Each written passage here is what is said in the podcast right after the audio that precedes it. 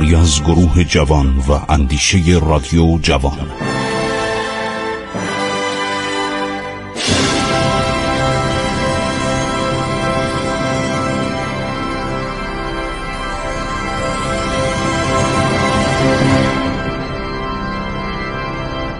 بسم الله الرحمن الرحیم به نام خداوند بخشاینده مهربان.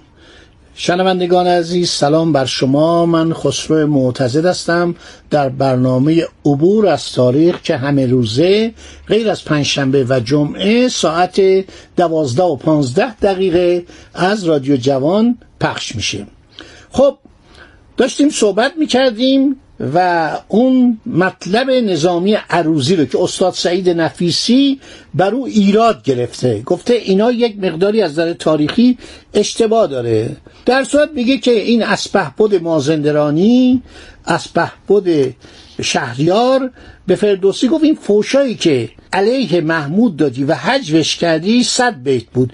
اینو لطف کن پاکش کن من یک جایزه کمی کوچولویی به تو میدم و تو دلخور نباش. انشالله در یک روزی ما از دل سلطان محمود در بیاریم. بزرگان چنینن. یه موقع غضب می‌کنن یه موقع آدم فراموش می‌کنن یه موقع دنبال آدم میان یه دفعه یاد می‌کنن این خیلی آرومش کرد. الحق نیکو خدمتی کرد. اینه کی میگه؟ نظامی عروزی شهریار مر محمود را و محمود از او منتها داشت. بعد نوشته سالها بعد به نیشابور شنیدم از امیر معزی که اونم شاعر دربار بود. در سنه اربع عشره و خمس معه به نیشابور شنیدم از امیر معزی که او گفت از امیر عبدالرزاق شنیدم به توس که او گفت وقتی محمود به هندوستان بود و از آنجا برگشته بود و روی به غزنه نهاده مگر در راه او متمردی بود و حساری استوار داشت و دیگر روز محمود را منزل بر در حصار او بود. یک کسی شورشی بود زیر بار نمی‌رفت و در یک قلعه مستحکم بود. حالا باید محمود با این بجنگه. پیش او رسولی بفرستاد. یعنی یک سفیر فرستاد پلو. اون آدمی که متمرد بود یکی از همین به صلاح اون موقع تمام دنیا بیشتر مردم قلعه نشین بودن. شهرها کم بود. بیشتر در قلای مختلف. تو اروپا هم همینطور بود. رسولی فرستاد که فردا باید که پیش من آیی و خدمتی بیاری و بارگاه ما را خدمت کنی و تشریف بپوشی و بازگردی. یعنی فردا یه هدیه‌ای برای من بیار. منم به توی خلعتی میدم. سلطنت منو قبول کن من کاری باید ندارم. دیگر روز محمود برنشست و خاجه بزرگ بر دست راست او همیران که فرستاده بازگشته بود و پیش سلطان همی آمد. اینا داشتن سوار اسب می‌رفتن دیدن اون فرستاده داره میاد. سلطان با خاجه گفت چه جواب داده باشد؟ یعنی تسلیم میشی یا می‌خواد بجنگی؟ وقت ما رو بگیره. خاجه این بیت فردوسی خان اگر جز به کام من آید جواب من و گرز و میدان افراسیاب. محمود گفت این بیت کراست که مردی از او همی زاید؟ گفت بیچاره ابوالقاسم فردوسی راست که 25 سال رنج برد و چنان کتابی تمام کرد و هیچ ثمره ندید. محمود گفت سره کردی یعنی آفرین خوب شد گفتی که مرا از آن یاد آوردی که من از آن پشیمان شدم. آن آزاد مرد از من محروم مان به غزنین مرا یاد آور یا یاد ده تا او را چیزی فرستم. خاجه چون به غزنین آمد بر محمود یاد کرد. سلطان گفت شست هزار دینار ابوالقاسم فردوسی را بفرمای تا به پیک دهند و با شطور سلطانی به توس برند و از او عذر خواهند. شست هزار دینار طلا. و همه میگن این یک مقداری عرض شود که شاید درست نباشه. ولی من به نظر خودم درسته. برای که وقتی طلاهایی که سلطان محمود میلیون میلیون سکه طلا و چه بوتانی چه اسبابی چه لوازمی همه از طلا وقتی از هندوستان آورد طلا دیگه زیاد جلوه براش نداشت. به نظر من این درسته. یعنی شست هزار دینار طلا شست هزار سکه طلا نمیشه گفت این مثلا بیخود بوده. برای اینکه بیشتر از این به فرخی می‌داد. بیشتر از این به عنصری می‌داد. یه چنین شعرهایی رو سلطان محمود میپسندید. هرچه آن کند هرچه آن سلطان کند شیرین بود. فردوسی اهل این حرفا نبود. اهل این چاپلوسی ها و اهل این نمی‌دونم قربان صدقه رفتن ها نبود. حرفاش هم خیلی متینه. حتی می درباره دشمن چقدر خوب صحبت می‌کنه. درباره پیران ویسه وقتی صحبت می‌کنه میگه مردی با فرهنگ بود مردی متمدن بود مردی عاقل بود. فردوسی آدم با حیایی بود آدم شنگینی بود. تمام عمرش رو در ده باژه تابران توس نشسته بود مشغول نوشتن بود. بنابراین این آدم فرق می‌کرد با اون شاعران درباری و متملق و که از عرض حتی به دارا ویختن سلطان محمود تعریف می‌کردند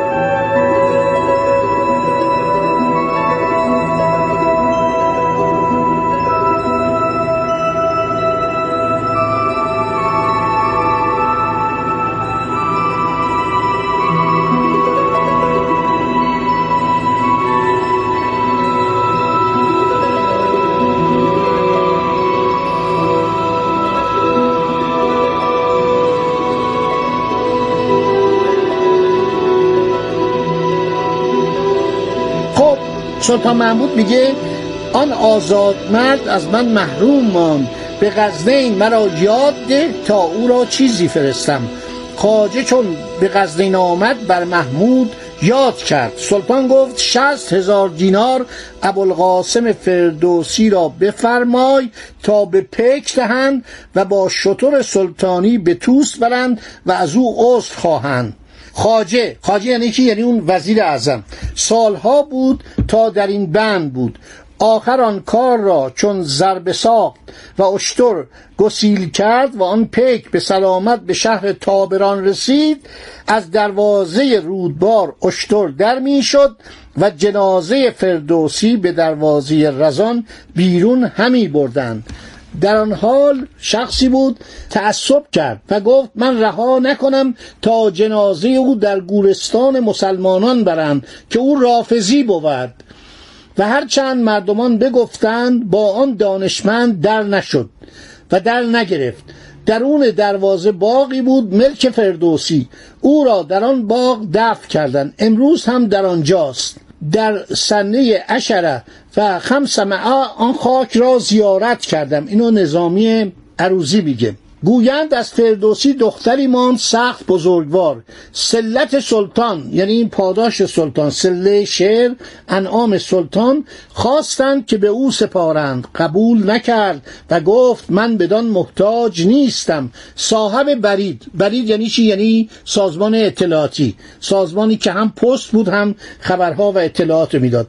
صاحب برید به حضرت بنوشت. به حضرت بنوشت یعنی به دربار نوشت. به دربار سلطان نوشت و بر سلطان عرضه کردند. مثال داد که آن دانشمند از تابران برود. یعنی اون کسی که این ایراد گرفته بود و تبعیدش کردند. بدین فضولی که کرده است و خانمان بگذارد و آن مال یعنی اون شست هزار دینار رو به خاج ابوبکر اسحاق گرامی دهند تا رباط چاهه که بر سر راه نشابور و مروست در حد توس امارت کند. چون مثال به توس رسید فرمان را امتصال نمودند و امارت رباط چاهه از آن مال است. داستانی است که نظامی عروزی در کتاب چهار مقاله نوشته و اینو عرض شود که مرحوم استاد سعید نفیسی خدا بیامرز برگشته گفته به نظر من این کتاب چهار مقاله که رواج بسیار یافته با همه اعتباری که به مطالب تاریخی آن دادهاند بیشتر جاها لغزش هایی دارد که باید در اصلاح آنها کوشید.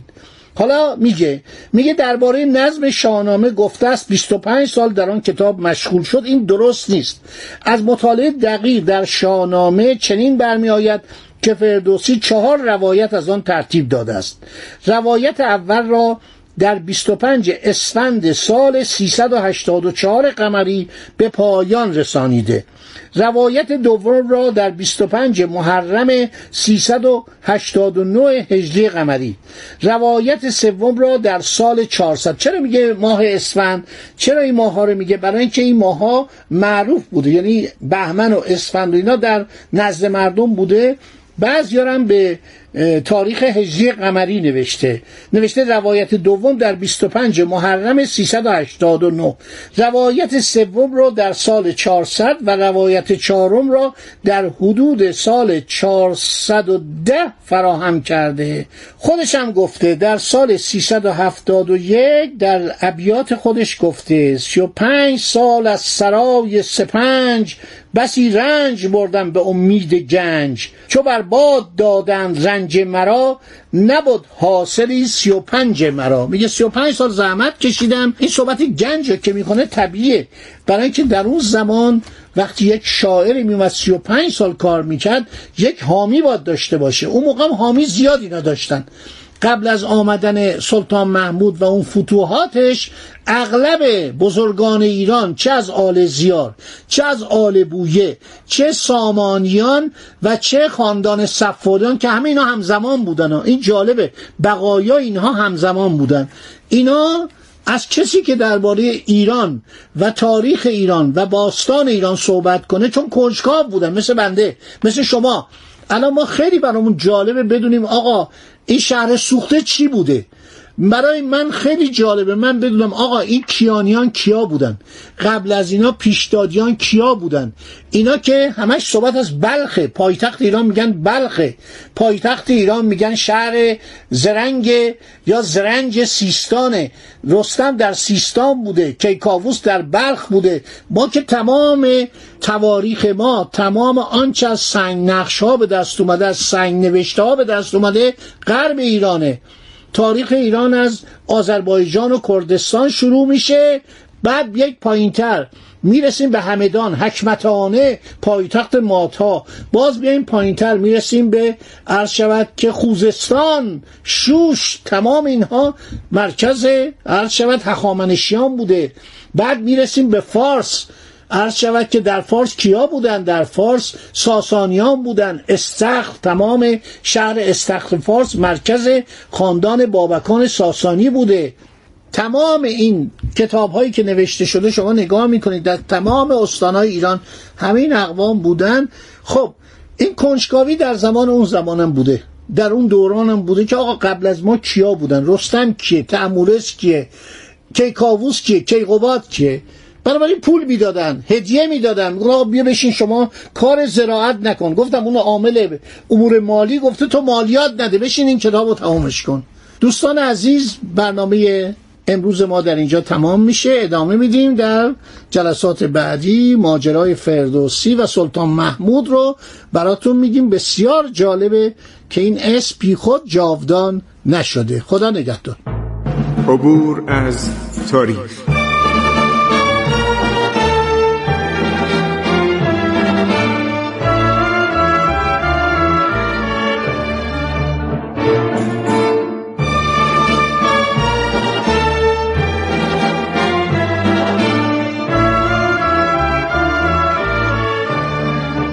ایران با شکوه.